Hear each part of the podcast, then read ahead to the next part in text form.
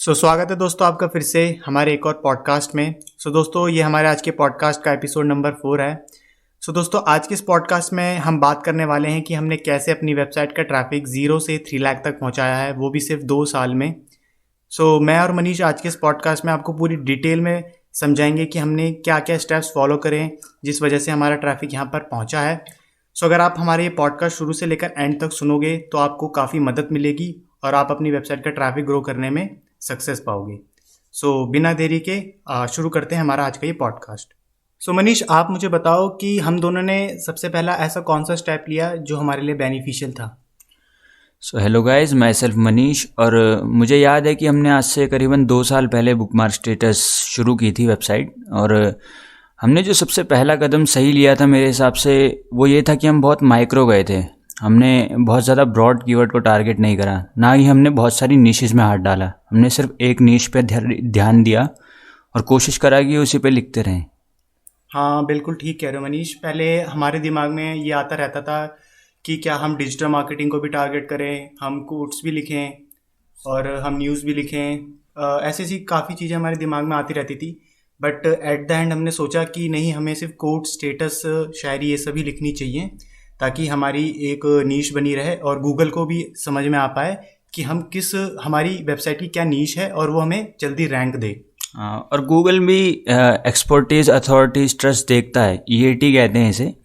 और गूगल ये देखता है कि एक वेबसाइट किस चीज़ में ज़्यादा ध्यान दे रही है, किस चीज़ पर ज़्यादा अच्छा कंटेंट बना रही है। तो जैसे ही हमने एक नीच को पकड़ा है एक नीच में हम ब्रॉड जाते गए, एक नीच के अंदर हमने काम किया तो हमारा कंटेंट भी बेहतर होता गया और साथ ही साथ हमारे कंटेंट की फ्रीक्वेंसी भी सही रही और इस वजह से हम रैंक भी कर पाए। हाँ दोस्तों इसमें मैं एक चीज़ और बोलूँगा। जब हम हमने अपनी वेबसाइट ली थी तो शुरुआती छः महीनों में हमें कुछ भी ट्रैफ़िक नहीं मिला था। हमारी वेबसाइट का ट्रैफ़िक ज़ीरो था। तो फिर जैसे ही हमने अपनी कंटेंट फ्रीक्वेंसी तेज़ करी, हमने दिन में अपने पाँच पाँच, आठ आठ, दस दस ब्लॉग जब डालने शुरू करे, वो हमने क्या करा था कि पंद्रह दिन में हमने पचास पोस्ट अपनी पूरी कर दी थी तो उसके बाद हमारी सौ पोस्ट हो चुकी थी। तो उसके बाद से जो है हमारी वेबसाइट का ट्रैफ़िक इंक्रीज होने लग गया था। क्यों मनीष बिल्कुल सही कह रहे हैं आप नीतीश। और मेरे हिसाब से कंसिस्टेंसी तो ज़रूरी है ही, और साथ के साथ ये भी ज़रूरी है कि हम बहुत ज़्यादा ब्रॉड ना जाए, जो कि इस पॉइंट का मेन बेस यही यही है कि हम आपको समझाना चाहते हैं कि बहुत ज़्यादा टॉपिक्स पे मत लिखिए। आप ये मत देखिए कि आजकल ट्रेंडिंग में विक्की कौशल और कैटरीना कैफ चल रहे हैं तो चलिए उस पर लिख देते हैं ताकि हमें ट्रैफ़िक आ जाए। ये ट्रैफ़िक आज आ सकता है, हो सकता है वेब स्टोरीज से आप ट्रैफ़िक ले आएँ, लेकिन ये ट्रैफ़िक कंसिस्टेंट नहीं है, या आपको रोज़ ट्रैफ़िक नहीं देगा। या आपको आज की रात ट्रैफ़िक दे देगा आप आराम की नींद सो जाएँगे लेकिन जब आप अगली सुबह उठेंगे तो देखेंगे कि ट्रैफ़िक ख़त्म हो चुका है। तो ध्यान रखें कि अपनी एक एक्सपर्टीज़ बना के चलें और एक नीच पे इतना लिख दें कि आपसे ज़्यादा कंटेंट किसी और वेबसाइट ने ना लिखा हो। हाँ मनीष आपने ये बहुत ही वैलिड पॉइंट कहा है। शुक्रिया नीतीश और ये तो रही मेरी बात। चलिए आप बताइए अब कि हमने और क्या कदम उठाए जिससे बुक माई स्टेटस इतनी ग्रो हो सकी? मनीष, मेरे हिसाब से जो हमने दूसरा सही कदम उठाया वो ये था कि हमने कॉम्पिटिटर एनालिसिस पे बहुत अच्छी तरह से ध्यान दिया। दोस्तों, हमने करा क्या था शुरुआत में? हमने उन वेबसाइट्स को ऑडिट करा जिन्होंने अपनी वेबसाइट पर लो कॉम्पिटिटिव कीवर्ड्स को टारगेट कर रखा था। ओके? तो हमने उन वेबसाइट से पहले उन लो कॉम्पिटिटिव कीवर्ड्स की लिस्ट निकाली। फिर खुद मैनुअली गूगल पर जा के देखा कि जो उन कीवर्ड्स पर वेबसाइट रैंक हो रही है ठीक है? उन्होंने कितना उस पर कंटेंट लिख रखा है? आई I मीन mean, उनका वर्ड काउंट कितना है? और उन्होंने बैकलिंग्स किस तरीके से बना रखी हैं अपनी वेबसाइट पे उस प्रॉपर ब्लॉग के लिए? क्यों मनीष? आपने बिल्कुल सही कहा नीतीश। और मेरे हिसाब से एक न्यूबी ब्लॉगर को बैकलिंक्स वगैरह पे ध्यान नहीं देना चाहिए बल्कि उसे ऐसे कीवर्ड्स ढूँढने चाहिए जिस पर उसे बैकलिंक बनानी ही ना पड़े। क्योंकि हर न्यूबी ब्लॉगर का सबसे कमज़ोर पक्ष होता है बैकलिंक्स उसे ये नहीं समझ आता कि वो बैकलिंक्स कैसे बनाए। उसे गेस्ट पोस्ट करने में थोड़ा सी दिक्कत होती है क्योंकि वो सोचता है कि जो कंटेंट मैं उन्हें दूँ, उससे बेहतर है कि वही कंटेंट मैं अपनी वेबसाइट पर डाल जैसा कि हमारी सोच थी। वैसे ये सोच गलत है, लेकिन एक मायने में सही भी है क्योंकि न्यू बी ब्लॉगर चाहता है कि वो अपनी वेबसाइट पर ज़्यादा कंटेंट डाले, बल्कि दूसरों को ना दे। और दोस्तों, हमने भी यही करा था। हमने मेनली ज़्यादा गेस्ट पोस्ट पर ही ध्यान दिया था। और हाल ही में अभी हम भी महीने में या तीन महीने में एक बार हम किसी पर्सन के लिए गेस्ट पोस्ट कर देते हैं। पर वो वेबसाइट अगर हाई क्वालिटी की है तो तभी जाकर हम उससे बैकलिंक लेते हैं। और दोस्तों, इसमें एक चीज़ और बताऊँगा मैं आपको कि हमने शुरुआत में सिर्फ़ मिनिमम से मिनिमम 100 से 200 बैकलिंक्स बनाई थी।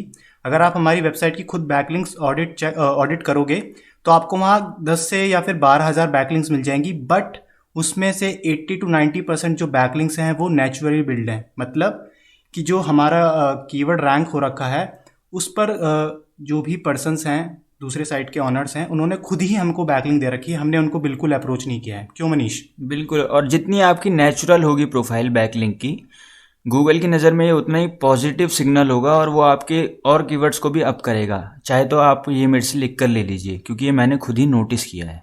और दोस्तों देखो इससे आपको ये भी फ़ायदा हो रहा है कि अगर आप किसी लो कॉम्पिटिटिव कीवर्ड को टारगेट कर रहे हो तो वो जल्दी रैंक होगा। अगर जल्दी रैंक होगा तो जो दूसरे पर्सन होंगे वो आपकी वेबसाइट को भी बैकलिंक देंगे। आई I मीन mean, जो वो ब्लॉग रैंक हो रहा है उसको अपने ब्लॉग में लिंक देंगे। I agree with you Nitish और आपने बिल्कुल सही कहा कि अगर हमारे कीवर्ड रैंक्स करेंगे तो लाजमी है कि हमें बैकलिंक्स मिलना शुरू हो जाएँगे। तो मनीष मेरे हिसाब से ये था वो सेकंड स्टेप जो हमने फॉलो किया था अपनी वेबसाइट को ग्रो करने के लिए। तो आप मुझे वो थर्ड स्टेप बताओ जो वैलिड था आपकी नज़र से हमारी वेबसाइट को ग्रो होने के लिए। तो दोस्तों, ये थोड़ा संदीप महेश्वरी मोटिवेशन जैसा साउंड करेगा, लेकिन मैं सच बताऊँ तो हमने तीसरा कदम जो सबसे सही स्टेप लिया था, वो ये था कि हमने अपनी होप लूज़ नहीं करी थी। हमने अपनी आशा रखी थी कि हम ट्रैफ़िक ला सकते हैं, हमने अपनी उम्मीद कायम रखी थी। दोस्तों, हुआ कुछ ऐसा था कि हमारा ट्रैफ़िक सौ तक पहुँचा था और हम काफ़ी खुश हो चुके थे कि अब सौ हो गया है तो कल पाँच सौ हो जाएगा, परसों हज़ार हो जाएगा। लेकिन हुआ ये ऐसा था कि चार दिन बाद ही हमें गूगल की पेनल्टी हिट कर गई थी और सौ का ट्रैफ़िक ज़ीरो हो गया था। जो गिने चुने चार कीवर्ड अब आए थे, वो भी डाउन चले गए थे। तो हताश हो गए थे, काफ़ी परेशान हो गए थे क्योंकि थे तो आखिर हम न्यू भी पर हमने होप नहीं खोई, हमने दोबारा काम करना शुरू करा। एक दो दिन भले ही थोड़ा डिप्रेस्ड रहे थे, काम छोड़ दिया था, लेकिन उसके बाद हमने दोबारा काम करना शुरू करा और उसके बाद हमारा ट्रैफ़िक अब भी गया था। हाँ मनीष, आप बिल्कुल सही कह रहे हो। हमने अपनी जो आशा थी वो बिल्कुल नहीं खोई थी। और दोस्तों, मैं आपको इसमें एक चीज़ और बताऊँ कि उस टाइम तक हमें एडसेंस अप्रूवल तक नहीं मिला था। और तब भी हम कंसिस्टेंट होकर काम करते रहे करते रहे करते रहे।